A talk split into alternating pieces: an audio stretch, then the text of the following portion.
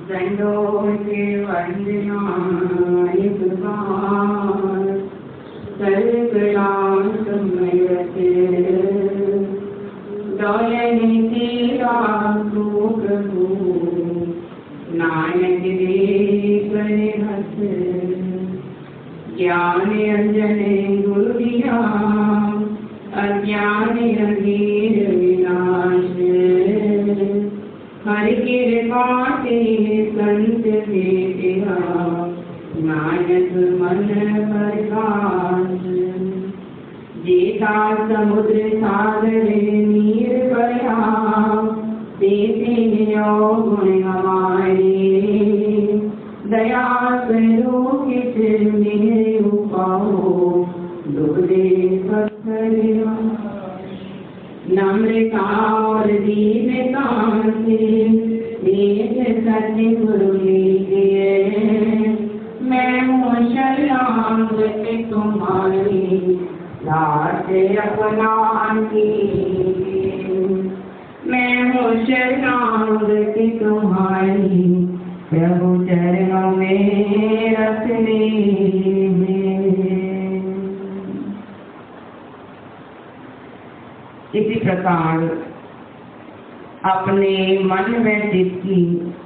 समस्त वृत्तियों को एकाग्र करते हुए और नेत्रों के सन्मुख सुंदर सिंहासन पर सुशोभित श्री परम हंसों की परम पावन एवं तेजोमय छवियों का पावन दर्शन ध्यान अपने हृदय मंदिर में बसाते हुए अपनी मुख रचना को पवित्र करने अर्थ एक बार बड़ी ऊँची और मीठी आवाज़ में निंद जुल करके बोलो, जय कारा, बोल मेरे श्री गुरु महाराज।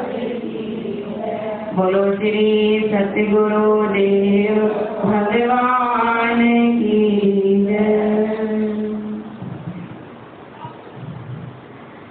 सौभाग्यशाली गुरु को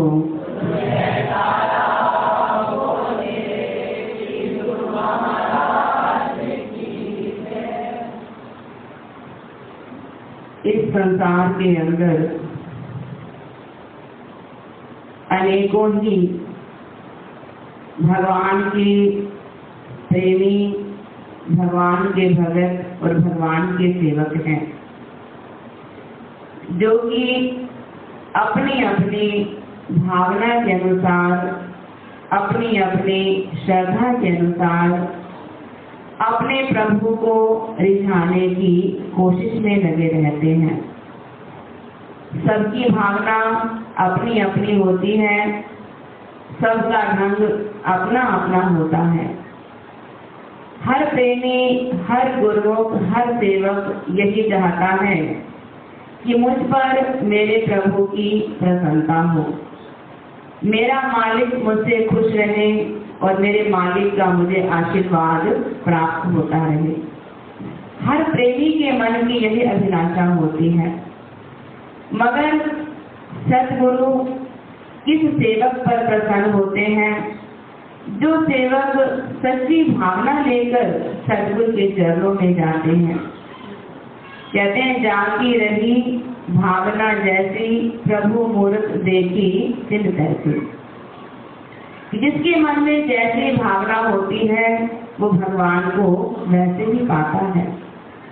जिसके मन की भावना सच्ची होगी श्रद्धा सच्ची होगी, प्रेम सच्चा होगा, वो भगवान को पा लेगा भगवान की प्रसन्नता को पा लेगा मगर ये सच्ची भावना, ये सच्ची श्रद्धा और सच्चा प्रेम जो है, वो हर एक के हृदय में नहीं होता है। कहने को तो हम सब कह देते हैं कि हम गुरुमुख हैं, हम गुरु दरबार के सेवक हैं, मगर वास्तव में गुरुमुख कहलाने में और गुरमुख बनने में बहुत बड़ा अंतर है। कहलाने को तो सभी गुरमुख कहलाते हैं। श्री गुरु महाराज जी भी सभी गुरुमुखों को बड़े प्रेम से, सौभाग्यशाली गुरुमुखों कह करके पुकारते हैं। मगर उन गुरुमुखों में से कोई ज़िले ज़िले गुरमुख होते हैं जो वास्तव में गुरमुखता को जानते हैं कि गुरमुख कौन होता है। गुरुमुख वो है जो गुरु के वचनों पर चले, गुरु की आज्ञा पर चले, और हर समय वही कार्य करे, जिसमें सतगुर की प्रसन्नता हो। जिसमें सतगुर की खुशी हो, वो कर्म करे, वो कार्य करे। और जो सच्चा भाव लेकर सतगुर के चरणों में जाते हैं, और महापुरुष तो दयालु होते हैं, वो तो भावना के भूखे होते हैं भगवान श्री चंद्र जी भी फरमाते हैं कि भाव का भूखा हूँ मैं भाव ही एक सार है, भाव से मुझको भजे तो उसका बेड़ा पार है। भाव बिन सब कुछ भी दे डाले तो मैं लेता नहीं। भाव बिन सब कुछ भी दे डाले तो मैं लेता नहीं। भाव भाव से एक फूल भी दे, वो मुझे स्वीकार है। बिना भावना के सामने कितना कुछ भी आकर के अर्पित कर दे, भगवान उसे स्वीकार नहीं करते हैं। और सच्ची भावना से यदि एक फूल भी उनके चरणों में अर्पण कर दे तो भगवान उसके ऊपर प्रसन्न हो जाते हैं। इसलिए प्रेमी गुरुमुख जो है, वो सच्चा भाव लेकर के मालिक के चरणों में जाए। कहते हैं एक बार महात्मा बुद्ध जी ने किसी शहर में कृपा फरमाई। उस समय के बड़े पहुँचे हुए महापुरुष थे। जब शहर के लोगों को पता चला कि यहाँ महात्मा बुद्ध ने कृपा फरमाई है तो सभी उनके दर्शनों के लिए जाने लगे। उस शहर में एक माली था, फूल बेचने का काम करता था। शाम के समय उसे भी पता चला कि शहर में महात्मा बुद्ध आए हैं। उसके सारे फूल दिख चुके थे। अब वो अपने बगीचे में गया तो उसने देखा कि बिना मौसम के ही एक बहुत सुंदर कमल का फूल खिला हुआ है। उसने उस कमल के फूल को तोड़ा, पत्ते का दोना बनाया, उस दोने के अंदर वो फूल रख दिया। अब जब वो फूल लेकर के बाहर अपनी दुकान पर पहुँचा, जहाँ वो फूल बेचता था, वहाँ पहुँचा तो वहाँ पर एक व्यक्ति आया। उसने आकर के देखा कि बड़ा ही सुंदर कमल का फूल बिना मौसम के खिला हुआ बड़ा सुंदर लग रहा था। उसके ऊपर दो चार बूंदे पानी की गिरी हुई थी, ऐसे लगे जैसे मोती चमक रहे हैं ऊपर। देखकर बड़ा प्रभावित हुआ। बोला कि ये फूल मुझे दे दो। इसके बदले मैं तुम्हें एक चांदी का सिक्का दूँगा अब वो माली मन में सोचता है कि एक कमल का फूल बिना मौसम के खिला हुआ, इसकी कीमत मुझे एक चांदी का सिक्का मिल रही है। वो भी सोच ही रहा था इतने में वहाँ पर एक सेठ आ गया। वो भी महात्मा बुद्ध के दर्शन करने जा रहा था। उसने देखा बड़ा ही सुंदर कमल का फूल खिला हुआ बिना मौसम के। उसने कहा तुम ये सिक्का मुझे तुम ये फूल मुझे दे दो। इसके बदले मैं तुम्हें दस चांदी के सिक्के दूँगा। अब वो माली मन में सोच रहा है कि पहले एक चांदी का सिक्का, अब दस चांदी के सिक्के मिल रहे हैं। इस फूल की इतनी कीमत तो नहीं है। अभी वो खड़े खड़े सोच रहा था। इतने में देश के राजा था, उसका मंत्री वहाँ पहुँचा। उसने आकर के देखा कि बड़ा सुंदर कमल का फूल है। अगर मैं ये लेकर राजा को दू, राजा, महात्मा बुद्ध के चरणों में अर्पण करेंगे तो बड़े प्रसन्न हो जाएँगे। उनके लिए मैं ये फूल ले जाता हूँ। मंत्री ने आकर के कहा कि मैं तुम्हें सौ चांदी के सिक्के दूँगा, ये कमल का फूल मुझे दे दो। अब मालिक फिर सोच में पड़ गया कि ये तो क्या भगवान की लीला है, क्या भगवान की माया है। सौ चांदी के सिक्के इस फूल के बदले में मिल रहे हैं। उसने इनकार कर दिया, फिर वहाँ पर राजा पहुँचा। राजा ने आकर के देखा, बड़ा ही सुंदर बेमौसम कमल का फूल खिला हुआ। भगवान बुद्ध के चरणों में अर्पण करूँगा तो भगवान बुद्ध प्रसन्न हो जाएँगे, मुझे आशीर्वाद देंगे। क्यों ना मैं ये फूल खरीद लू? राजा ने उस माली से कहा कि तुम ये फूल मुझे दे दो। इसके बदले मैं तुम्हें इतना धन दूँगा कि तुम्हारी चार पीढ़ियाँ कर जाएँगी। जब माली ने ये बात सुनी कि मैं तुम्हें इतनी कीमत दूँगा कि तुम्हारी चार पीढ़ियाँ कर जाएँगी। तो माली ने, राजा से कहा कि, राजन, आज तक तो हमने ऐसा नहीं देखा कि कोई राजा किसी को तार सके। चार पीढ़ी तो क्या आप एक को भी नहीं क्योंकि भवसागर से पार करने का काम तो केवल महापुरुषों का होता है। आप कह रहे हो चार पीढ़ियाँ कर जाएँगी, मगर आप तो मुझे अकेले को भी नहीं तार सकते उसने मन में निश्चय कर लिया कि ये कमल का फूल मैं भगवान बुद्ध के चरणों में स्वयं जाकर के अर्पण करूँगा। अब वो स्वयं उस कमल के फूल को लेकर महात्मा बुद्ध के चरणों में पहुँचा। जब तक सारे शहर में फूल की चर्चा हो चुकी थी, महात्मा बुद्ध को भी इस बात का पता चल गया था कि इस माली ने ये फूल सैकड़ों सिक्के लेने के बाद भी नहीं बेचा और वो फूल लेकर के हमारे चरणों में आया है। महात्मा बुद्ध उसे देख करके बड़े प्रसन्न हुए। उस माली ने आकर के महात्मा बुद्ध के चरणों में वो फूल अर्पण किया, क्योंकि मन में श्रद्धा भाव था, मन में प्रेम भाव था आँखों में प्रेम की अश्रु बह रहे थे। चरणों में फूल अर्पण किया। तो महात्मा बुद्ध ने प्रसन्न होकर के उसे आशीर्वाद दिया और फरमाया कि, महात्मा बुद्ध, तुम्हारी कई पीढ़ियाँ आज हमारी कृपा से तर जाएँगी। श्री गुरु महाराज क्योंकि महापुरुष तो अंतर्यामी है जानी जान है। वो जानते हैं कि भगत ने अब देखो राजा उसे कितना धन दे रहा था। कितना धन तुम्हें दूँगा कि तुम्हारी चार पीढ़ियाँ कर जाएँगी। मगर उसने उस झूठे धन को ठुकरा दिया। ये सोचकर कि मुझे केवल महापुरुषों की प्रसन्नता चाहिए, उनका आशीर्वाद चाहिए। उनका आशीर्वाद पाने के लिए वो कमल का फूल उसने महात्मा बुद्ध के चरणों में अर्पण किया। दोनों ने कितना अच्छा आशीर्वाद उन्हें दिया। कई पीढ़ियाँ उसकी तर गई। उसका जीवन भी सुख रूप बन गया, लोक परलोक समर गया।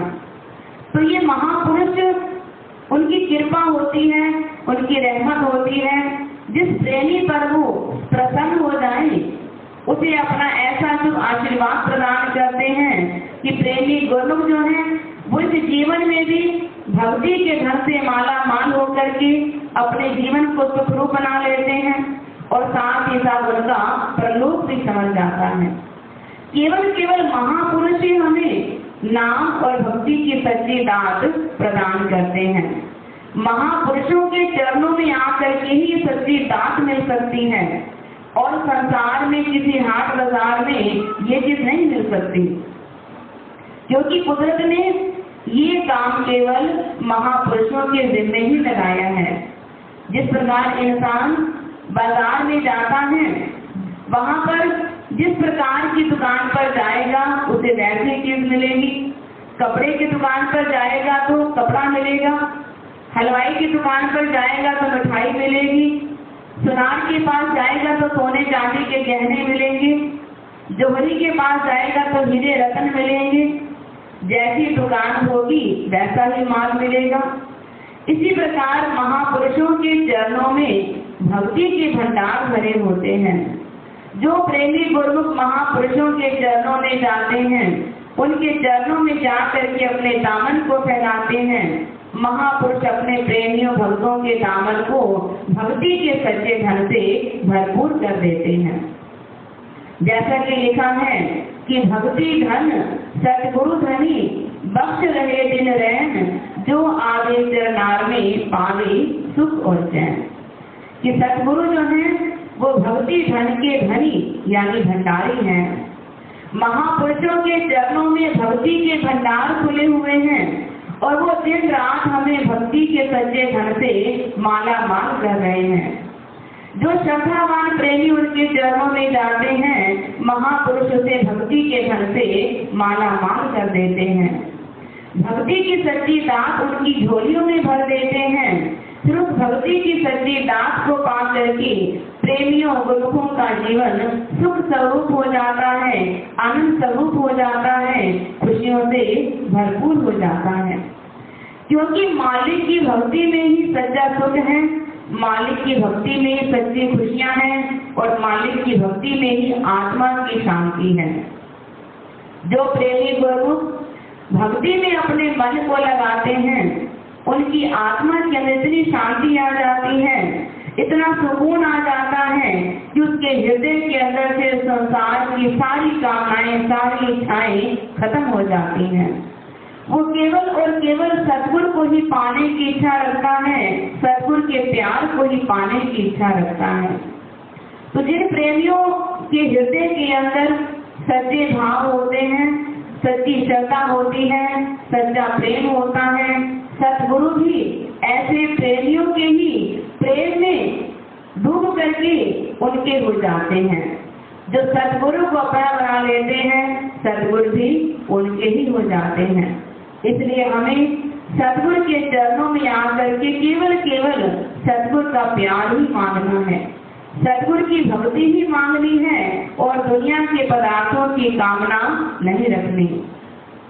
क्योंकि संसार की पदार्थ तो मिलते ही रहते हैं। और ये कोई स्थायी चीज़ तो है नहीं। आज मिले, कल बिछड़ गए। एक मालिक का नाम और मालिक की भक्ति ही स्थायी चीज़ है। जो हर समय हमारे साथ रहती है, हम चाहे जहाँ भी रहें, घर में रहें, बाहर रहें, देश में रहें, विदेश में रहें, लोक में रहें या पर परलोक में रहें, मालिक की भक्ति तो सदा संग साथ में रहती है। इसलिए महापुरुषों के चरणों में आकर के केवल केवल भक्ति की ही मांग करनी है। हम श्री आरती पूजा में भी पढ़ते हैं व्यक्ति में कि हाथ जोड़ विनती करूँ, सतगुरु कृपा निधान, सेवा अपनी दीजिए और भक्ति का दान। कि हाथ जोड़ करके सतगुरु के चरणों में हम बेनती करते हैं कि हे प्रभु, अपने चरणों की भक्ति और चरणों की सेवा की ही दान बख्शो।